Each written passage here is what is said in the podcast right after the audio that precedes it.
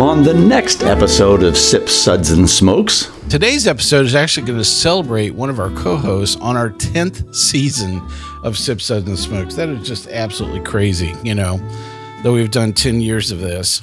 So I'm so pleased to have, you know, Reverend Mark here. You know, I was starting to think about this. Do you even recall how we first met? Well, yeah, of course, of You course. I mean, well, yeah, I mean, we first met kind of mid Or Brian mid eighties, mid eighties. But yeah, it's been 40 years. It's Yeah, just yeah. absolutely insane. It has you know? been. I was calculating. I was thinking thirty-five plus, I mean, thirty-five plus. Yeah, I mean, coming I- in on forty. Uh, we are drinking today, uh, by the way. Uh, we're going to chat about some of the beers that we're going to have, you know, along the way. Um, so I've pulled some things from the cellar. You know, we've had some fresh local beer, you know, to here, and you actually brought some homebrew, which is cool. I did. We'll be right back after this break.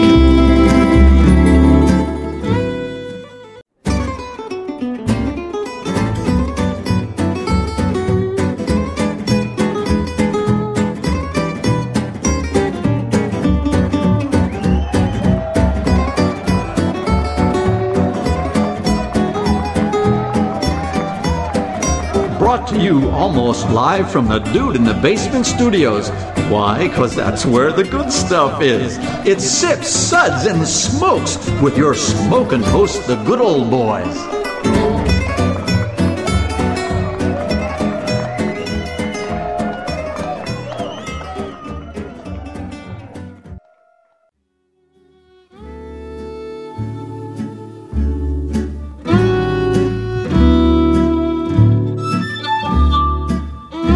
Get ready to learn everything you ever wanted to know and a whole lot that you didn't.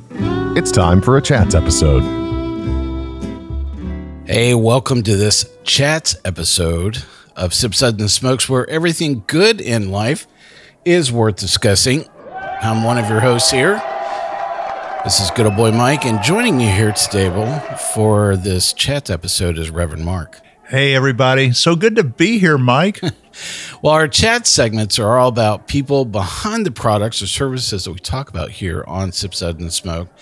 Now, today's episode is actually going to celebrate one of our co-hosts on our 10th season of Sip Sud and Smokes. That is just absolutely crazy, you know, that we've done 10 years of this. So I'm so pleased to have, you know, Reverend Mark here. We don't, you know, we've never done it this way before. Who'd have known? Ten years. My gosh, It's just crazy. it's great. So Mark and I actually created the very first episode of Sip Suds and Smokes, and I think we featured about 487 different stout beers on We did, as I can recall from that long, foggy afternoon. So we actually recorded that episode in Reverend Mark's dining room, which sounded pretty much like a concrete cave on some gear that uh, that I was using at the time that was really worthy of like a fourth grade piano recital. It was just so bad. Yeah, yeah, yeah. And then the mechanical clock also was like, you had a lot of really good ambient noise inside the house, too. You're, you're Yeah. right. Yeah, there was just a lot of things going on. Yeah, so uh, to say that I actually had no experience as an audio engineer or producer is such a far cry. And so I was so ashamed of how that how uh, the audio quality of that episode was so bad. I actually pulled it from our back catalog, so I may actually throw it back up Oh, just for a little while, Oh, wow. just so people, if they want to go back and listen to it during season 10, they can actually appreciate just how far we've come, you know, uh, since that period of time. But, you know, just, yeah, to, uh, you know, say that we absolutely had no clue what we were doing is just such an understatement. We were kind of like South Park uh, using the flannel figures right at first. Right, correct. That's a good way of describing it, you know. With uh I can see Kenny in, in that you know, in that situation for sure. You know, but uh it really kind of evolved. Um, you know, it turned out to be a fairly innovative, you know, style show. Um, and it kind of developed, you know, into a vision of whatever the show is today. I don't know what that vision is. I'm still waiting for it. I just take another sip and move on to the next episode. That's about, you know, the extent sometimes of our planning. But, you know, it's, uh, yeah, it's pretty crazy. Well, and then the show has accelerated along with the uh, proliferation of great beer across this country too. So you So know. it's nice that you know we've kind of been able to experience you know both of those things you know all at the same time, and you know as we've grown, so so has you know a lot of the products you know that we have talked about and discussed, and some of them actually have kind of gone through a cycle you know as well of both. Uh, Coming around and kind of fading away. I'm looking for the fade away part of hard seltzer. yeah. That would that would I'd work. like to see some that would work for me.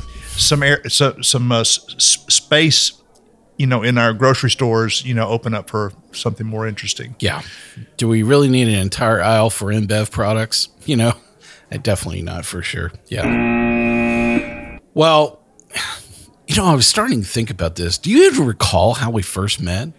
Well, yeah, of course, of You course. I mean, well, yeah, I mean, we first met because you were best friends with Brian, who uh, was, you know, I mean, your your best friend from high school beyond, and he uh, was uh, a guy who would soon would become my brother-in-law. It was unbeknownst to me at the time Yeah. when I first knew Brian, but I was uh, had just been uh, assigned to a church uh, as an associate, and he and his family were there. And then, of course, uh, a little bit later on down the line, I met his sister Elaine, and we were married. And so that's kind of how, obviously, we we and So- you and you were you were very much family. I mean, Mike is family.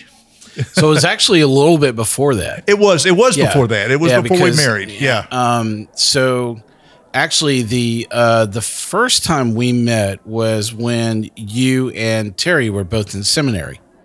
Right. and uh, you had you had spent some time. Um, uh, we had all spent some time together, you know, at at, at that point, and uh, we were working on youth ministry, you know, elements kind of across the board, and uh, it wasn't too early, much earlier than you know, really, um, you know, the time. Um, kind of mid Brian mid eighties. Mid eighties. But yeah, it's been forty years. It's Yeah, just yeah. absolutely insane. It has you know? been. I was calculating. I was thinking thirty five plus, thirty five I mean, plus. Yeah, I mean, Coming I, in on 40. I don't know about you, but I don't have a lot of friends that have been around that long that I really enjoy still being around. I, yeah. Exactly. it's it, it's it's it's the truth. And it feels really good to have. I mean, the continuity with the show is just another just part a- of it. But uh, it's just icing on the cake. It's the beer that binds us together. yeah, yeah, But you know, it, it is very crazy, you know, uh, to think that um, I, I don't. We've just, I just so many countless moments that we've had together that uh, I've just are, are so indescribable. I mean, you know, we've just done so many amazing things over that 40 years. Um, I mean, we've gone to places that are just, you know, it's like you could tell people those experiences and they would just never believe. It's like you were there, you know, at that Yeah. moment. Um, that crazy moment at Avery, you know, doing the episode in the back, you know, where we did the, uh, the Michael Jackson songs and and it was just so loud, you know, in the middle of GABF. It was just absolutely insane. And the guy's cutting the hair, you know, like next door in the garage, you know, while we were there. Um yeah, and the muffler shop next door that you know just contributed all this lovely ambient noise in the middle of that episode. I mean, you know, yeah. And and actually, I mean, and we we were actually bringing to you know our listening audience uh, uh, sort of uh, minute by minute, day by day uh, insights into what the GABF ripples out into. yes, You know. But I I definitely remember the drive up there, and you and I were absolutely we were listening to Pink Floyd, and, and so the name of that uh, the name of that episode was "Wish You Were Here" because Uh-huh. we were actually listening to that album as we were driving up to Avery that my day. favorite Pink Floyd album. It really is. was- Yeah. that was a pretty wild day for sure. Yeah, so it's it, and it's been nice because even you know a lot of the people during those very early moments of you and I getting to know each other are still around us, you know, in a point of continuity, which you know for the most part it's that's pretty rare, you know, that you would be around a lot of people, you know, for that long a period of time. It's just kind of unusual in this day and age, and I'm kind of a very transactional moment. I know, I know. I mean, it's it's it's kind of the core of people that really remind you of what your purpose is here. You know. Yes. Uh, and and we're going to get to your purpose here, you know, pretty soon, which is Amen. Amen. Amen. Push, man. That's right, it's all right. Let's loose these folks now. Hallelujah. Lord, we pray now that you'll loose these arthritic conditions, Lord, and heal these bones. So, how many episodes did you think we would make when we first started? Well, you know, I mean, I, I really had no idea because I mean, podcasts were still relatively new. I mean, you know, they they were, Uh-huh. but, but so I had no idea, you know, the reach of that kind of technology, and you know, just just from like we're out there vying in a market that was just opening up. Um, you know, and I think that every every episode was an experiment too. And so we thought, you know, okay, that's a wrap, I guess. Let's see if we can get back and make this happen It's again. like watching a swan dive in concrete, you know, and, but in an audio perspective. And I can't say that we had low expectations as in, you know, when we came to the table, you know, we were prepared and the, you know, the lion's share the work, you know, you know, always, you know, went to you and still does. But I mean, we were prepared and yet we still, at least I'm just speaking for myself now, didn't really keep my expectations all that high. You know, I just I want to I want to I want to give it my best and let's see how it goes and if people are responding. So I don't know if you remember. So the the bet was on between Jim and I. Uh, you know, because uh, Jim and I uh, were the ones that were talking about kind of the the fact that uh, Click and Clack were going off the air, and that was the whole impetus of us even doing anything. You know, at, at that point in time, and I had. Uh, after I'd thought about it a little bit and kind of come up with at least some conceptual elements, you know, I bet Jim that we wouldn't last more than 10 episodes. And he said, Oh, yeah, this thing is fully baked in your head. It's going to last for a lot longer than 10 episodes. And so I lost the bet. Yeah. you know, and uh, I, I really, I didn't think that I'd get us on the radio, let alone, you know, even distributing as a podcast wasn't even you know part of the original part of the equation. You know it was more about just mm-hmm. frankly finishing one episode and and doing maybe about five or ten to actually be on a radio station. So i was it's pretty strange you know that yeah that yeah we just shoved like episode you know five you know 50 out the door you know this week. So it's pretty crazy Yeah, but me being just myself, focused mostly on beer with sips, suds, and smokes. I mean, I started seeing, gosh, this this does have great potential, yeah and I have sat in on a couple of uh, the smoke episodes and other things. So yeah, it's been it's been a great surprise.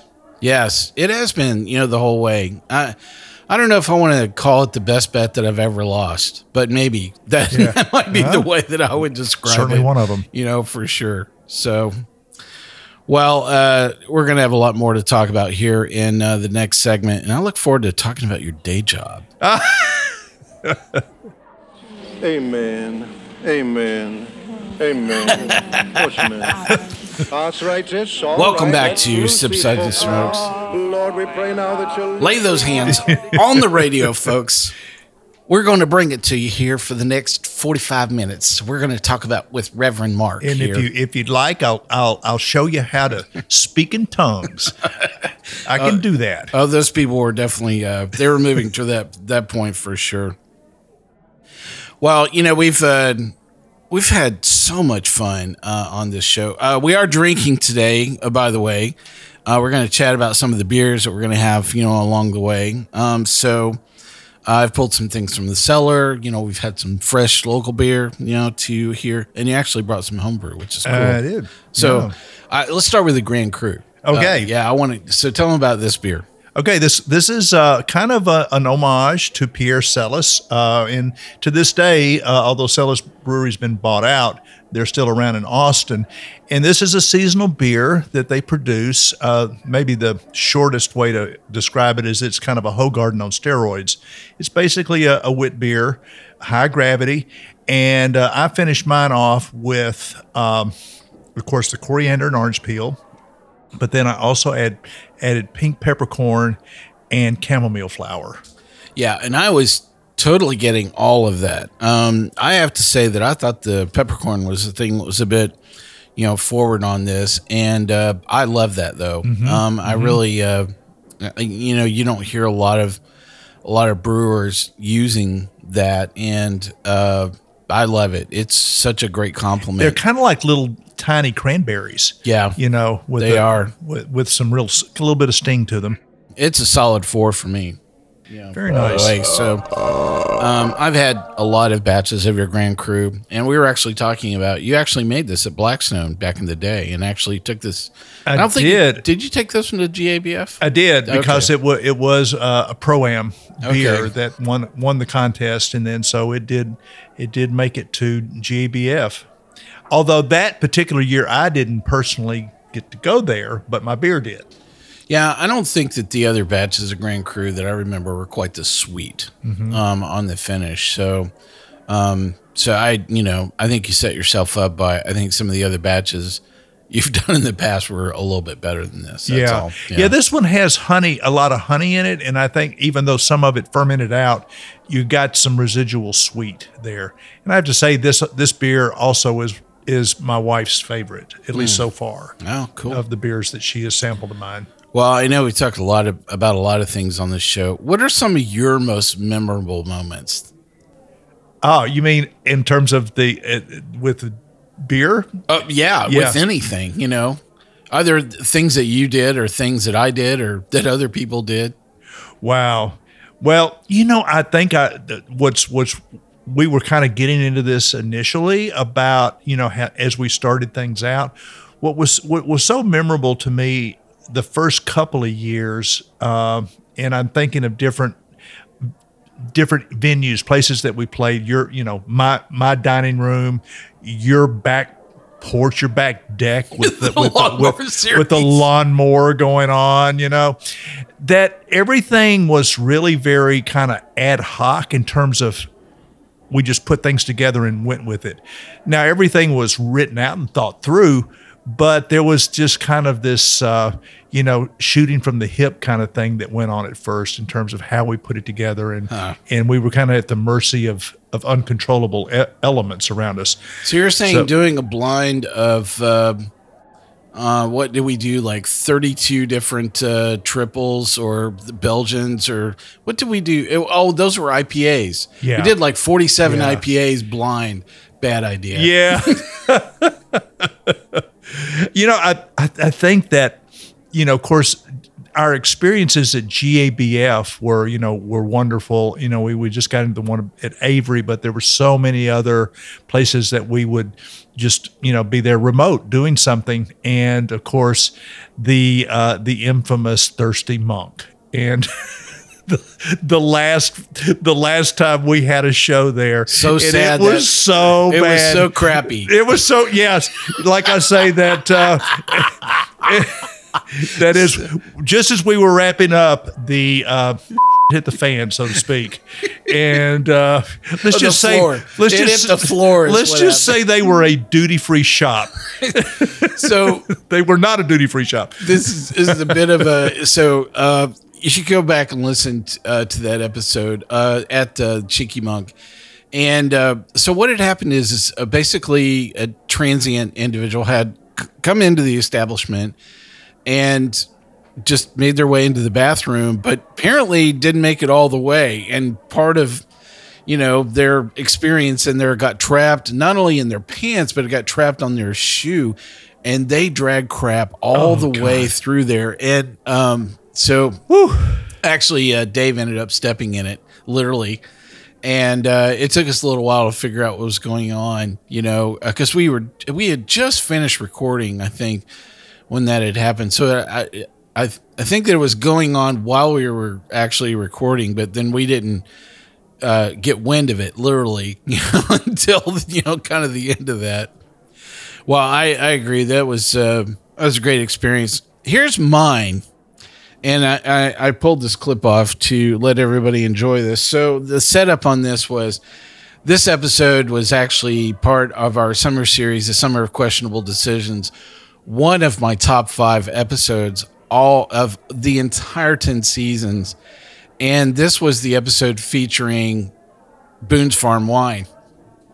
And the the interesting part about this is we were all supposed to talk about our experiences, you know, with Boone's Farm wine, and uh, I had no, none of us had heard each other's stories in advance, and so the thing about this is the spontaneity of you talking about your coming of age story, you know, with Boone's Farm. So uh, here is that that story now. So, Reverend Mark, when was the uh, when's the first time you had Boone's Farm? You don't want to hear this story. Oh no, that's what this show's all about. I think we do. But we This- do. Yeah. I'm this sure. this is an honest to goodness story, and it, and and Strawberry Hill was there. Several bottles. Yeah, I think maybe that bottle was there. Um, It's but been well aged. I grew up on the river, in a van by the river. No. um, but I did grow up on the river, and so my friends and I would make our way down there during the summer and, and fish quite a lot, and especially in the evenings.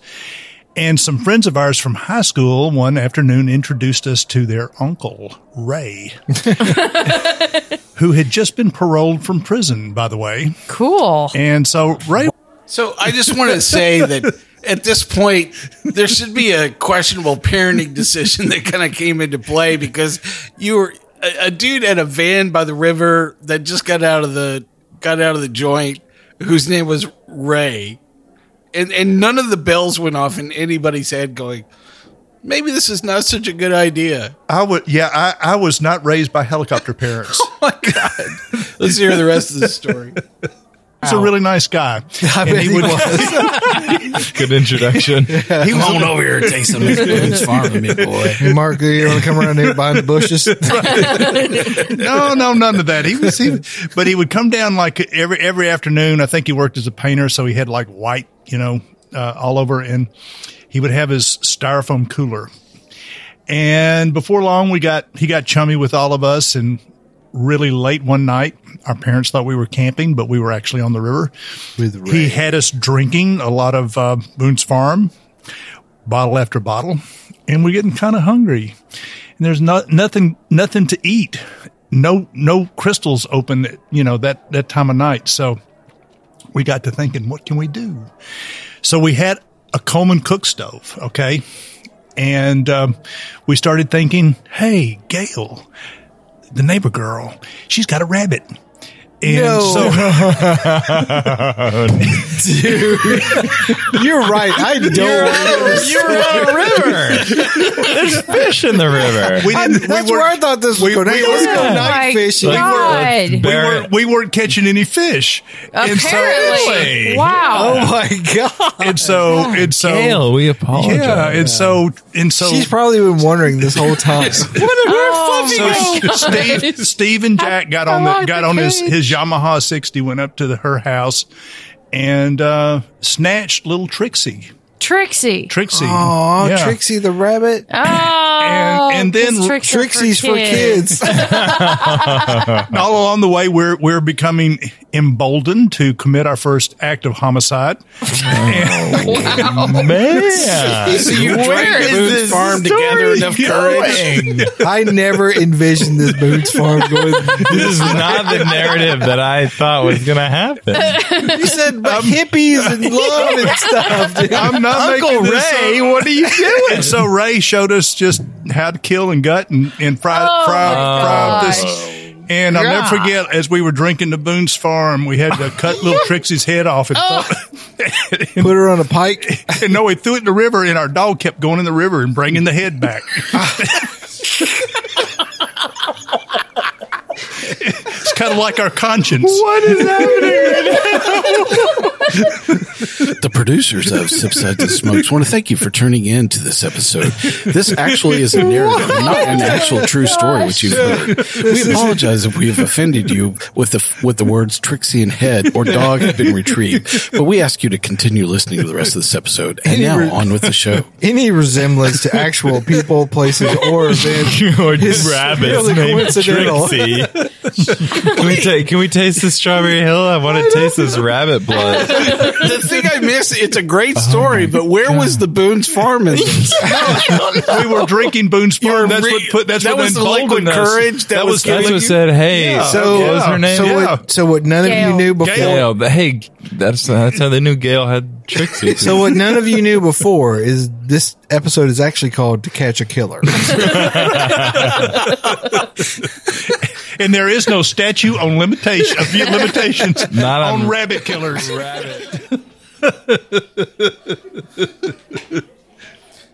what a great uh, part of everything that you you know bring to the show. And i it absolutely everybody was howling. And i love tim's reaction. He was like what is happening? I mean you know he's like you know he's just he's just sitting there hearing all of that for the first time. So i love this because it is just it is so you. I mean you just you have so many colorful characters you know um that you've been surrounded by, you know, in so many different settings. So you grew up in the Inglewood. Right. You know, in part East of Nashville. Nashville, And yeah. back then it was a felony offense just growing up in East Nashville.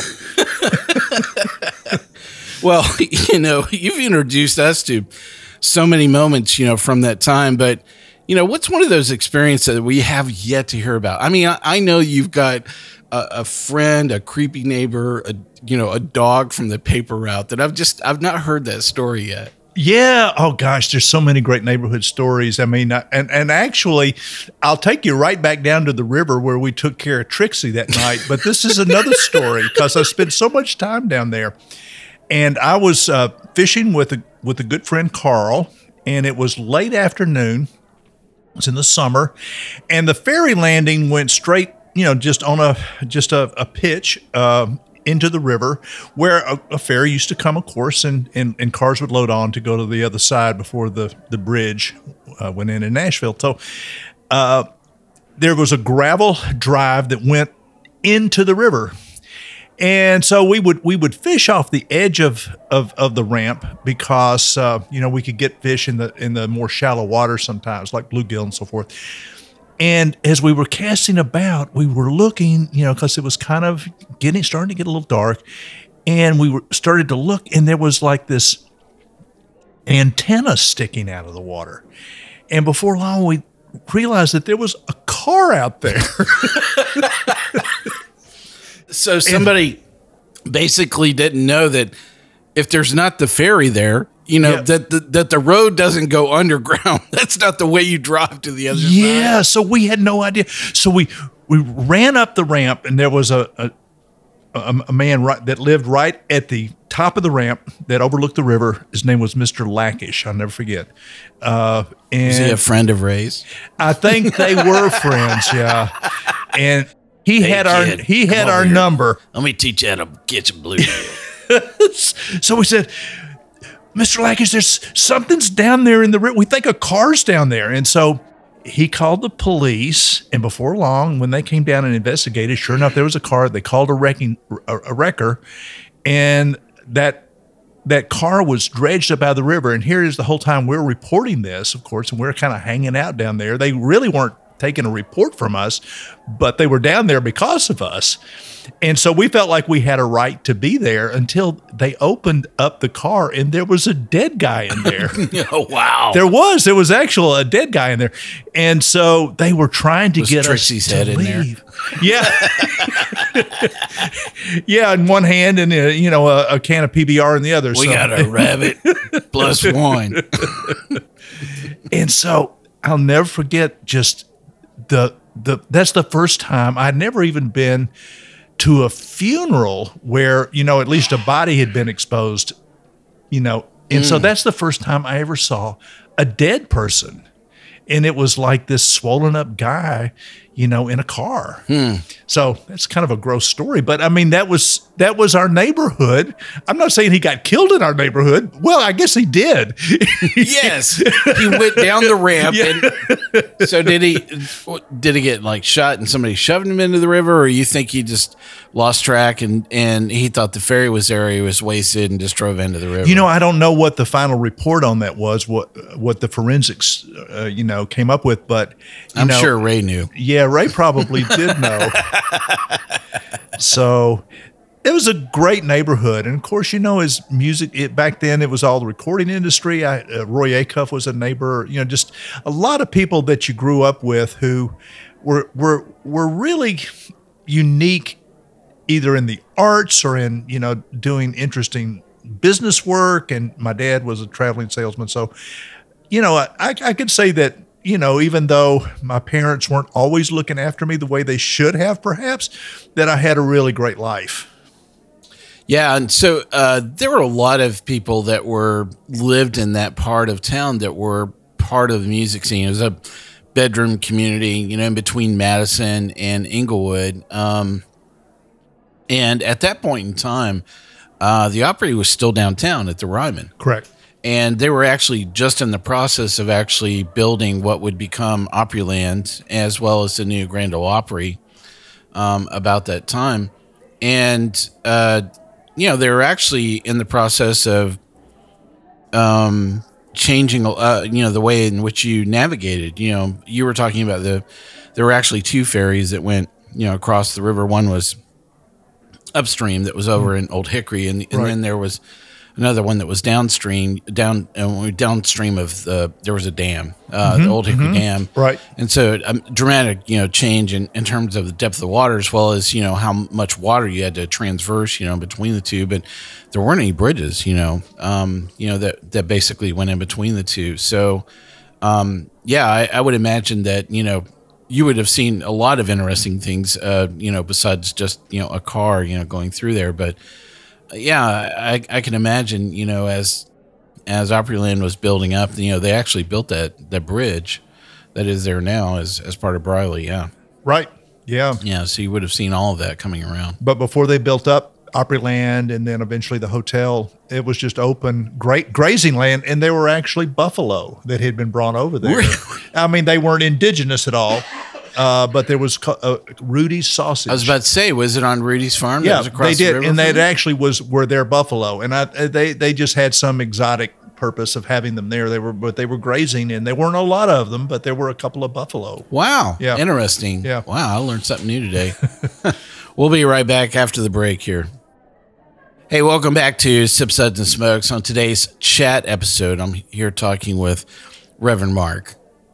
and cars and cars and rivers. Cars and rivers and, Yeah. and death. I mean, it's the, these things keep you know common themes. And Mm. Didn't really think about it until just now. Well, he swapped around to a different homebrew that uh, Reverend Mark brought, which was a uh, it's it is chai and ch- and cocoa nibs, and you said you dropped more cocoa powder on the flame out, right? Right. Yes, the chocolate chai chipotle imperial milk stout. Um, so at the end of the boil, I would put in cocoa powder and then some cocoa nibs, and I actually would then put in a second round of cocoa nibs uh, into the secondary. Hmm.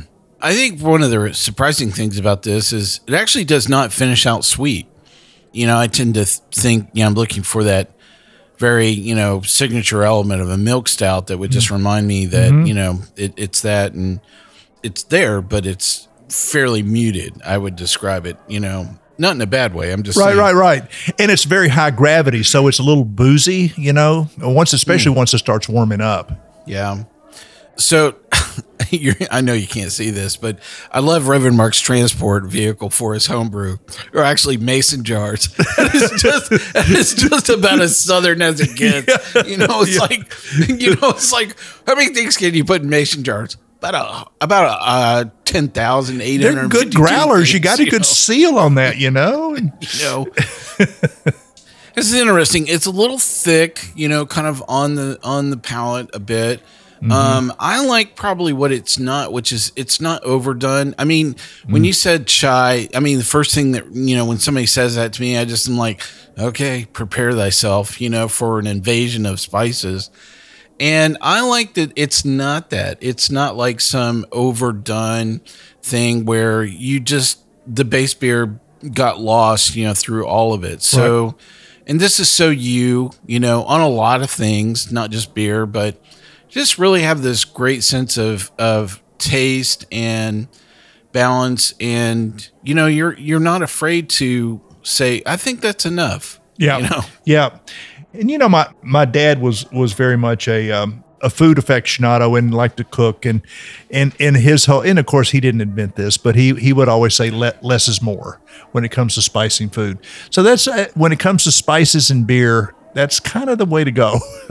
Which is really you know quite the opposite of of my you know background which is my mom didn't believe in seasoning things. I mean salt and pepper was just not a a, a hallmark you know i mean even to this day i still fought, fight with my mom about seasoning up Wow, food you know wow.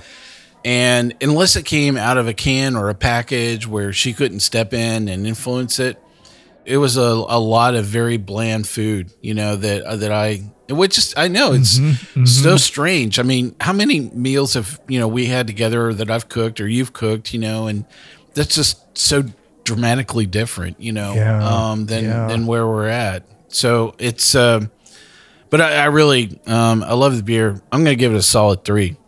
very nice well and it's been in the it's been in the fridge for quite some time so Yeah. All right, so we haven't gotten around. So tell us about your former day job. Okay, yeah, my former day job. I- Hallelujah. yeah, thank you, Jesus. I just retired um, as of July the first of this year, after forty-one years uh, of full-time ministry with the United Methodist Church. Banned once again. Oh, I'm sorry. The wrong That too.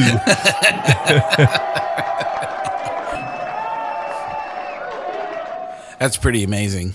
It is, and and what's even more amazing is that you know, for many people may not know how uh, the Methodists sort of deploy their ministers into churches in different places, but we're kind of like the army. You have a bishop just every year deciding where you're going to go, and so it's called itinerancy. And so for like the first eleven years of my ministry, I was just going from you know, church to church. Sometimes you stay there two or three years uh, at the most, at least starting out. But then an opportunity came up that my bishop thought, there's no way you're going to want this, but I'm just going to mention it to you. And he mentioned a campus ministry. And it was like I had this great epiphany experience in his office. And I said, I don't know why I'm telling you this, but please get me an interview with their board. And so one thing led to another. The job was offered to me, and I truly found my calling inside my larger calling by going into higher education. So, the last 29 of those 41 years, I've been in higher education in one form or another, either as a campus minister, I eventually became a university chaplain, and then I really finished out working for our our global office in higher education, and uh, it sort of imploded uh, for other reasons than not me, but the other pressures on it. So uh, I was just given an opportunity, let's just say, to either retire or do other kinds of less than optimal things. So Gonna promote you into the into the brewery. yeah, you know, and so I've had a, a really great life and I love working with students. And, you know, if I could boil, it- boil it down and say, you know, what did you do with students? I did, you know, usually a lot of things, but if I said, if I wanted to really, you know, narrow it down uh, to, to kind of a thesis, I'd say, you know, you're there to help students recover their religion or recover from their religion, you know. that is some of them were there and they had you know never really engaged with their faith personally. And so you kind of help them hone in on that and what that means involved with that? yeah and beer. No I, I did not drink with students. I will I, to go on the record i did not drink as, at least with undergraduates. I never would drink with them even if they were legal drinking age. But we discussed all kinds of things about not just life in general, but their lives and where they were going. And I just, I had a really great kind of front row seat into these young lives that were evolving into, into just remarkable people. And so, no, I'm, I'm very, very happy with the opportunities that I've had. And I really didn't want to retire, but I was able to, and I have, and I'm, and I'm, I'm, I'm liking it. Well, Liking it. You've walked away with so many interesting stories, you know, as well uh, from that experience. And um we've had a lot of fun talking about uh, Methodist potluck dinners, you know, because if there's anybody Yeah. that's a world class expert, it's you. Yeah. And I love, you know, it, there was during one episode, I'm like, so Reverend Mark, who's a world class expert in potluck, when you walk up to the potluck dinner, how are you? How are you mapping out your plan about what you're going to eat and what you're going to try to avoid and what excuse you got to come up with? You know, Yeah. the the green jello. the green jello salads Yes. and, and and those church ladies are pretty much gone from this world now but uh, certainly ate a lot of that and you kind of have to scan the fellowship hall where people are eating sitting down and take note of who is connected to what food because there are certain people that are going to ask you if you tried it and also what you thought.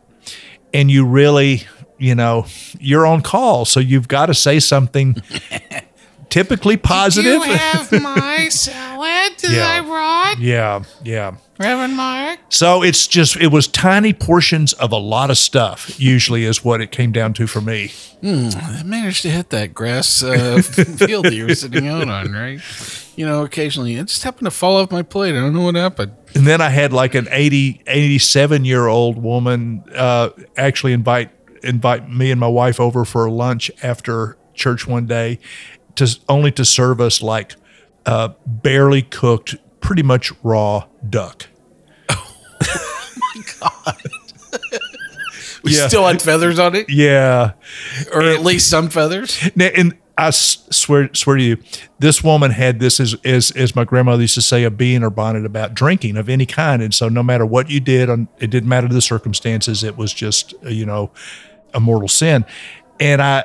I, I would hear her talk about it from time to time, and then you know I was a young kid, still in sem- seminary, so I reminded her one Sunday though. I said I said, well now you know that Jesus' first miracle was transforming water into wine at the wedding of Cana of Galilee in John's gospel. And this woman knew that. She had read her Bible and she thought about that for a second. And she said, Well, I know, but he shouldn't have done that.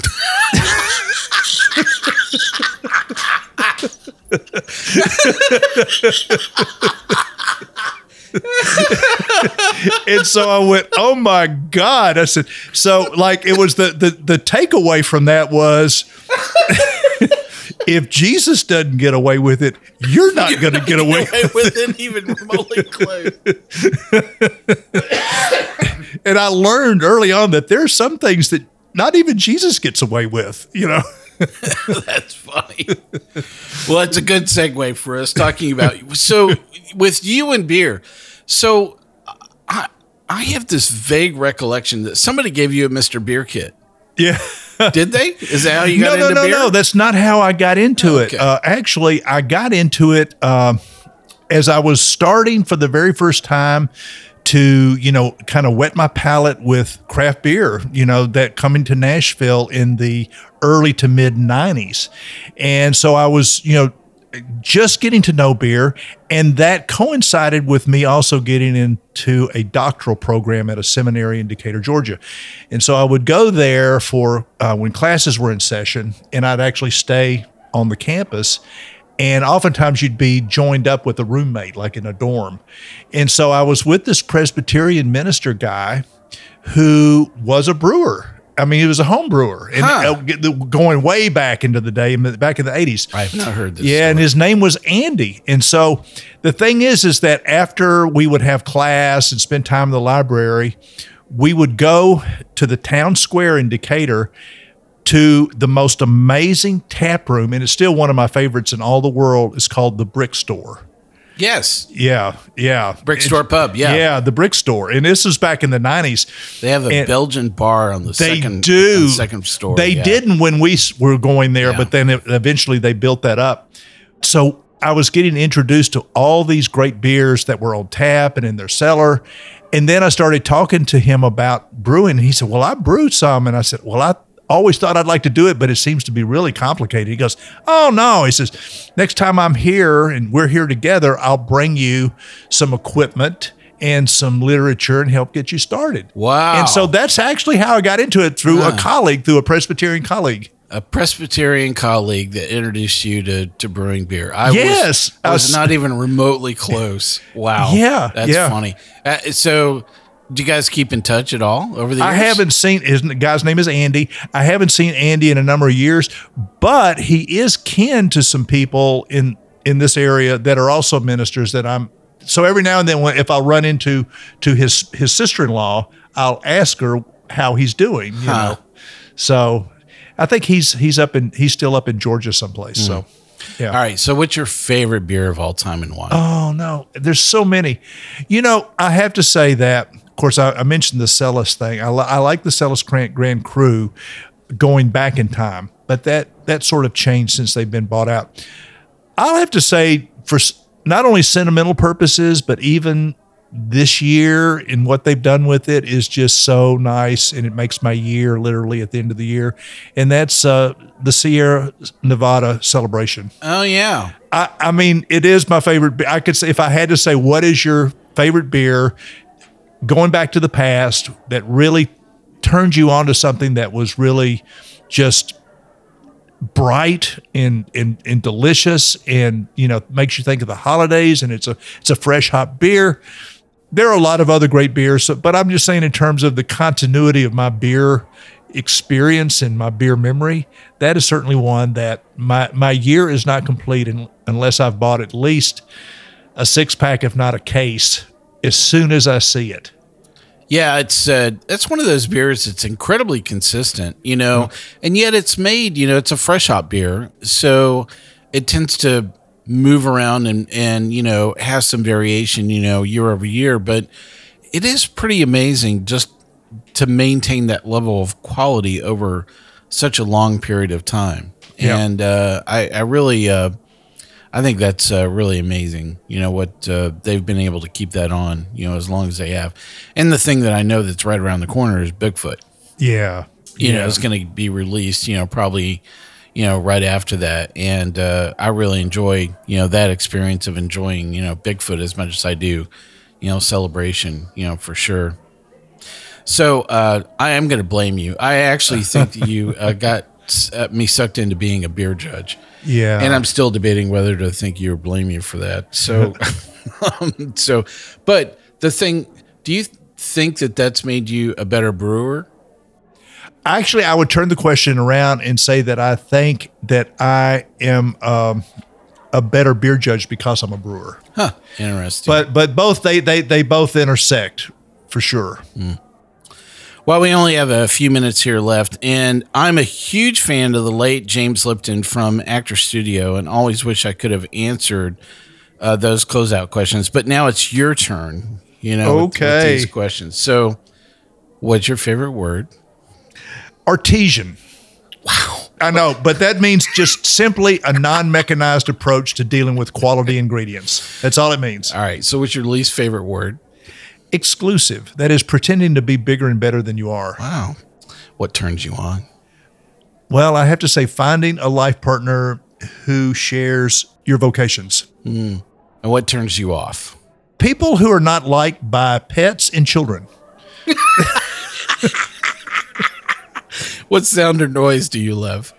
Uh, the bubbling of an airlock in the morning after you've pitched yeast into your fermenter. Oh man, that sucks. what sound or noise do you hate? Uh, big screens in public places when I've been trying all my day to get away from them. Ooh, what's your favorite curse word? The F word. Ooh, wow, you're gonna go. And I got a whole story with that one, but we gonna- don't have time for that. So what profession other than your own would you have liked to have attempted? I would like to do if I could do it now, but I don't know if regulations would allow. I would love to be a food and beer truck guy. God. What a way to finish. A food truck and a beer truck. But I well, uh, what a great conversation we've had today, Reverend Mark. Oh, it man. was uh, it was really good. I learned some new things about you, man, that I didn't know. I gotta I gotta follow up with Steve, your uh, Presbyterian brewer guy. So- Yeah, yeah, yeah, yeah. Andy. Andy, I'm sorry, yeah, Andy, yes. Yeah. Thank you, Andy. If you're out there, thank you. Well, I'm so glad you got to join us for this episode of Sip Suds and Smokes. We're gonna wrap it up today. Take it away on the post roll, Drew. We hope you enjoyed this episode. If you're listening to us online, do yourself a favor and tap Tap it in. the subscribe button. Give it a little tappy. Tap, tap, tap a taparoo. The easiest way to listen to our show is to ask Siri, Alexa, Google, Uncle Larry, or whoever it is that talks to you on your phone. Play podcast Sip Suds and Smokes. We love your feedback, and you can reach us at info at sipsudsandsmokes.com. Our tasting notes flow out on Twitter and Instagram with our handle at Sip Suds and Smokes, and our Facebook page is always buzzing with lots of news. You'll also be able to interact with the thousands Millions. Of other fans on those social media platforms. Do us a favor take the time to rate this episode if you're listening to us online. That's a big help to us, and we get to see your feedback as well. Come back, join us for another episode, and keep on sipping.